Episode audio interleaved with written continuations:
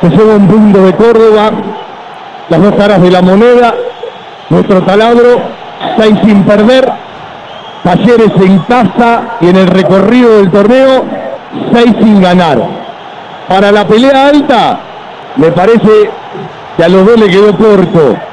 Para la pelea baja, Banfield como mínimo va a terminar llevando cuatro al que descienda, aunque si pierde Tigre o Huracán o Sarmiento, podrá llevar cinco o seis puntos. Es decir, para abajo a lo sumo podría perder un punto, para arriba quedarse expectante con 16.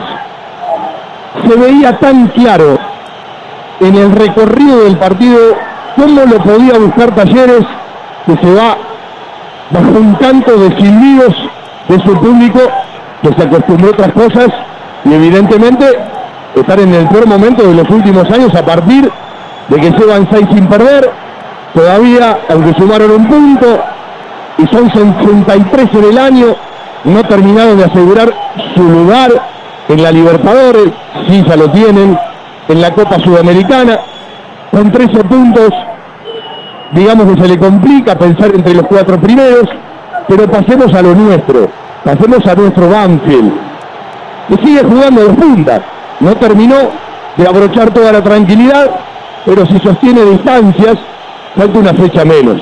Claro que viene Colón y se tiene que jugar la vida.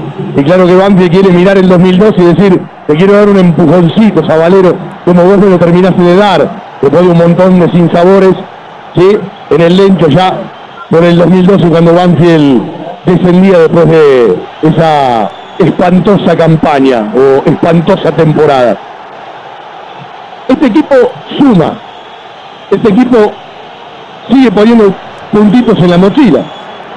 Este equipo no se despidió de la pelea de los cuatro lugares, aunque hoy tenía una chance de meterse.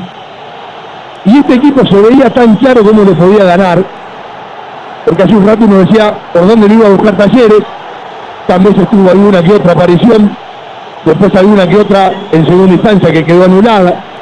Ayer tiró seguramente más lento que en un rato vamos a repasar en la cantidad. Herrera charla para la televisión, espera para charlar Cambeses, junto con Remede Insúa, seguramente uno de los tres serán nota para la televisión. Se va el público de la T, más triste que otra cosa, más decepcionado que otra cosa, porque vino a buscar un triunfo de su equipo. Y yo me quedé pensando en esos gatillos que estaban para disparar, que se veía tan claro de afuera que las chances las iban a tener cuando Banfield acelerara por uno u otro extremo. Y tuvo una clara Rivera, y tuvo dos claras y media Juan Pablo Álvarez, nunca le ha quedado a Milton, una clara que laburó para el resto, y en esas posibilidades de cambios que se hicieron temprano en la segunda mitad para poder buscar desde esos disparadores, no pudo ser por esa falta de eficacia, por ese gol que a Banfield generalmente le cuesta, y por no aprovechar los momentos. Laburó, lo esperó, mantuvo la valla en cero.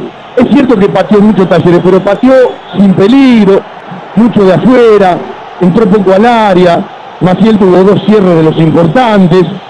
Y evidentemente lo tenemos que mirar de menos a más a Banfield. Lo tenemos que mirar del arco propio para después mirar el arco rival.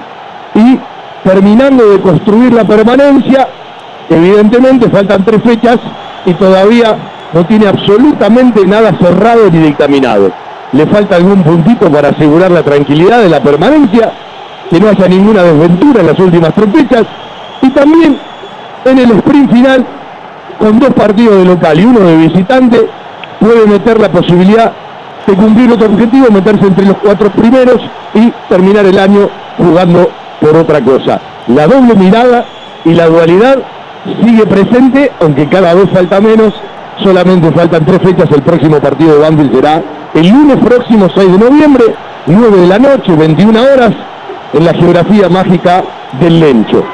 Me quedé pensando en los disparadores hacia el arco rival, en ese partido que de afuera se veía que podía ir por ese lugar, hoy no le acertó con la zurda Rivera, hoy no terminó de resolver y le faltó gol, a Juan Álvarez que tuvo buenos arranques y por ahí armó un lindo despelote, aguantó, quiso ganarlo en el partido largo, se quedó con un punto, al igual que Talleres, dividieron en Córdoba, no hubo goles, la tardecita que arrancó con frío, ahora tiene un poquito más de calor, la tardecita que arrancó nublado, ahora tiene un poco de sol que se empieza a despedir, y el último partido por ahora en el programa que teníamos en el recorrido del año, que Banfield visita a Córdoba. Le tocó perder frente a River, le tocó perder frente a Belgrano, le tocó ganarle a Talleres, le tocó empatar con Talleres, le tocó ganarle a Instituto y le tocó empatar frente a Instituto. No fue mala la idea de Banfield en Córdoba en el recorrido del 2023 en tres competencias, no se los dije en orden, ¿no?